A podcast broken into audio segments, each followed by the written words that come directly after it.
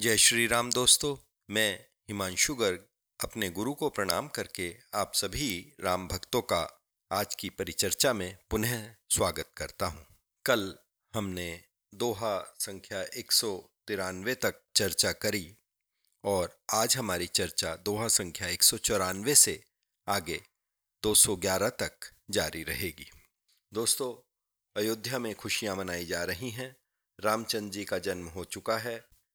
यहाँ पर तुलसीदास जी ने सभी हमारे रीति, रिवाज और संस्कृति का जो पुत्र जन्म के समय किए जाते हैं, उन सब का वर्णन बहुत ही सुंदर ढंग से किया गया है। रामचंद्र जी के जन्म के साथ साथ ही केकई और सुमित्रा जी के भी पुत्रों का जन्म होता है। यानी चारों भाइयों, रामचंद्र जी, भरत जी शत्रुघ्न जी और लक्ष्मण जी सभी का जन्म एक साथ होता है। उस समय के सुख और संपत्ति, समय, समाज के सुख का वर्णन नहीं किया जा सकता। अयोध्या नगरी पूरी तरह से सुशोभित है। नगर में अगर का धुआँ और अबीर उड़ रहा है। इस प्रकार आगे दोहा एक सौ पिचानवे में कहा गया है, मास दिवस कर, दिवस भा, मरम न जान कोई, रथ समेत रवि था केऊ निशा कवन विधि होई। कहते हैं, मास जो है वहाँ पर पूरा एक महीना का दिन हो गया है, इस रहस्य को कोई नहीं जान पा रहा है, क्योंकि सूर्यदेव स्वयं अपने रथ सहित वहीं रुक गए हैं तो फिर रात किस प्रकार होती? जब सूर्यदेव ही रुक जाएँगे तो रात किस प्रकार होगी? दोस्तों, सूर्यदेव अपने वंश में उत्पन्न, निराकार ब्रह्म को, अवतरण को देखने के लिए वहाँ पूरे एक मास तक रुके रहे। और क्योंकि खुशियाँ इस इस तरह से थीं कि इस रहस्य का किसी को भी पता नहीं चलता, सूर्यदेव श्री राम जी का गुणगान करते हुए चले जाते हैं और यह महोत्सव देखकर ऋषि, देवता, मुनि, नाग सब अपने भाग्य की सराहना करते हैं और फिर अपने अपने घर चले जाते हैं।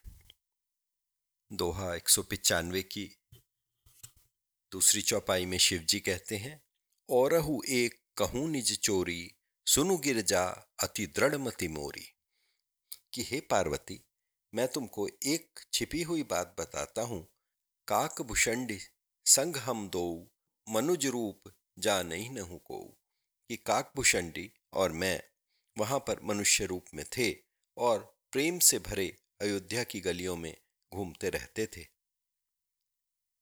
इस खुशी के अवसर पर अयोध्या के राजा दशरथ जी, जिसका जो मन होता है, जिसको जो अच्छा लगता है, वही दान उसको दे देते हैं। राजा सबके मन को संतुष्ट करते हैं और सभी से रामचंद्र जी के लिए आशीर्वाद लेते हैं।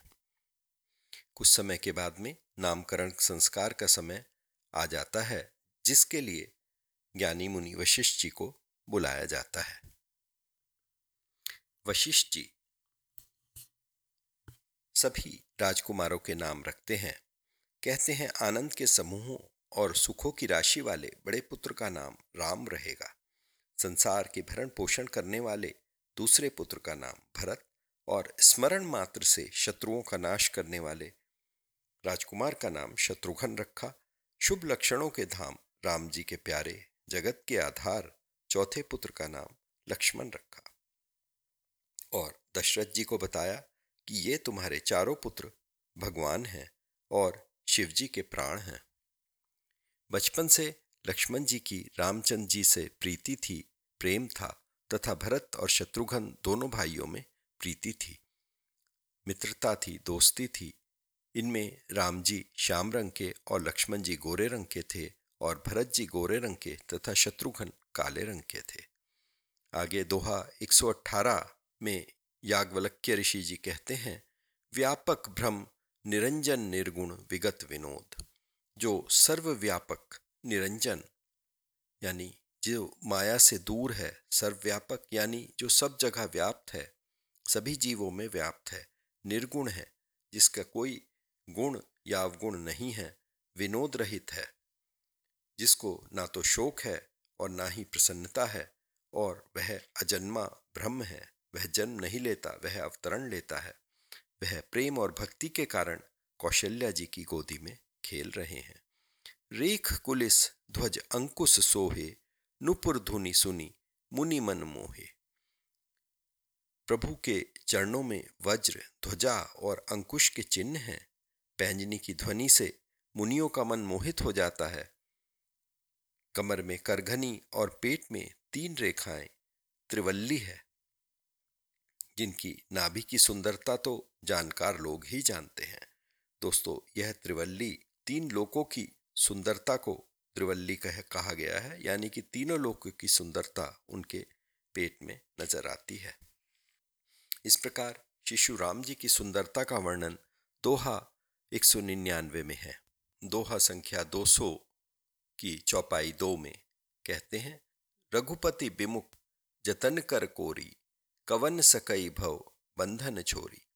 कि रघुनाथ जी से विमुख रहकर मनुष्य चाहे करोड़ों उपाय कर ले, परंतु उसके संसार के बंधन को कोई नहीं छुड़ा सकता। यानी कि जन्म मरण के आवागमन से उसको कोई नहीं छुड़ा सकता। जीव चराचर, बस के राखे, सो माया प्रभु, सो भय भाखे कि जिसने चराचर जीवों को अपने वश में कर रखा है, वह माया भी प्रभु से भय खाती है। यानी वह माया भी प्रभु से डरती है। भ्रकुटी बिलास नचाव ही ताही, अस प्रभु छाड़ी, भजई कहू काही।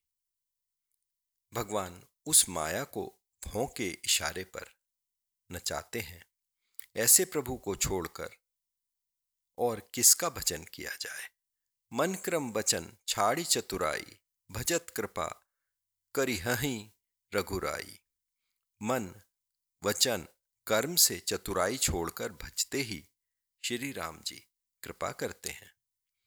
यही विधि शिशु विनोद प्रभु कीना, सकल नगर बा सही सुख दीना। कहते हैं, इस प्रकार से रामचंद्र जी ने बाल क्रीड़ा की और समस्त नगरवासियों को सुख दिया। इस प्रकार दोहा 200 से 205 तक माता कौशल्या प्रभु की बाल लीलाओं का आनंद लेती हैं। वो अनेक बार भ्रमित होती हैं। दोस्तों, ये सारी लीलाएँ उसी तरह की हैं जैसी भगवान कृष्ण की आपने पढ़ी होंगी। दोहा 201 में समय बीतता जाता है और वो कौशल्या जी को अपना अखंड रूप दिखाते हैं, जैसे कृष्ण जी ने माता यशोदा को दिखाया था। फिर उनके विभिन्न संस्कार किए जाते हैं, जैसे यज्ञोपवीत संस्कार, चूड़ामणि संस्कार, जो हमारी विरासत का एक अभिन्न अंग रहे हैं। वह सब प्रभु के साथ किए जाते हैं। प्रभु कुमारावस्था में भाइयों सहित गुरु के यहाँ शिक्षा के लिए जाते हैं और विश्वामित्र जी वन में रहते हैं। वहाँ पर राक्षस अत्यधिक उपद्रव करते थे, जिससे विश्वामित्र जी बहुत अधिक। विश्वामित्र जी व अन्य बहुत सारे मुनि बहुत अधिक दुखी थे। तब विश्वामित्र जी ने सोचा कि प्रभु का जन्म राक्षसों के नाश करने के लिए हुआ है। और इसलिए उनसे जाकर मैं विनती करता हूँ और उनके दर्शन करता हूँ और उनको आश्रम में ले आता हूँ। इसलिए वो राजा दशरथ जी से मिलते हैं और उनको अपना मंतव्य बताते हैं।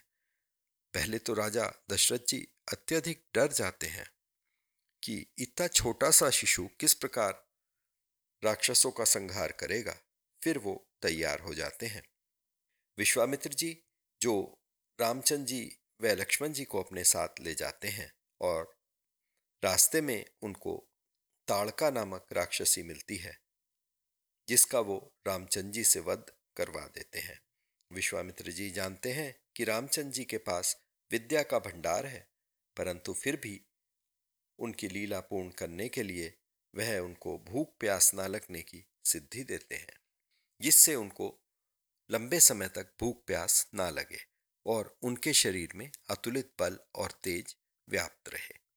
तीनों आश्रम पहुँचते हैं और तीनों के आश्रम पहुँचते ही मारीच, जो कि एक अत्यंत क्रोधी राक्षस है, उसको पता चल जाता है और वह अपने साथियों सहित विश्वामित्र जी के आश्रम पर हमला कर देता है। श्री रामचंद्र जी उस पर एक बिना फल का बाण चला देते हैं और वह उस बाण के लगने से सौ योजन दूर समुद्र पार लंका में जाकर गिरता है। फिर उन्होंने सुबाहु को अग्नि बाण से मारा और इधर लक्ष्मण जी ने बाकी सभी राक्षसों को मार दिया। दोहा 210 से आगे, दोहा 211 तक अहिल्या के उद्धार की चर्चा है। विश्वामित्र जी को जनकपुर में धनुष यज्ञ के विषय में पता चलता है। वहाँ पर सीता स्वयंवर का आयोजन किया जा रहा है। वो दोनों भाइयों को लेकर जनकपुर की ओर चल देते हैं। रास्ते में एक निर्जीव आश्रम मिलता है। बिल्कुल सुनसान, सुंदर, साफ़ आश्रम नज़र आता है। तब विश्वामित्र जी प्रभु राम को अहिल्या की कहानी सुनाते हैं और प्रभु की चरण धूली से वो पत्थर की मूर्ति असल में प्रकट हो जाती है। वो प्रभु से भक्ति मांगती है ताकि वो कालनेमी जैसे राक्षसों से या ढोंगियों से भविष्य में कभी भी इस गर्त में ना गिरे। और वापस अपने पति के लोक में पहुँच जाती है।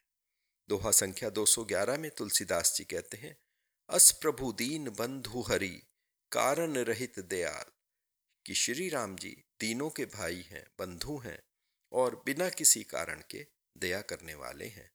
तुलसीदास शटते ही भजू, छड़ी कपट जंजाल। कहते हैं, हे मूर्ख मन, तू इस कपट जंजाल को छोड़कर उनका भजन क्यों नहीं करता? इस प्रकार यहाँ पर सातवां विश्राम तुलसीदास जी ने लिया है। तो आज हम अपनी चर्चा यहीं समाप्त करते हैं और अगले एपिसोड में फिर मिलेंगे। तब तक राम जी की कृपा आप सब लोगों पर बनी रहे। तो सब मिलके बोलेंगे, जय श्री राम।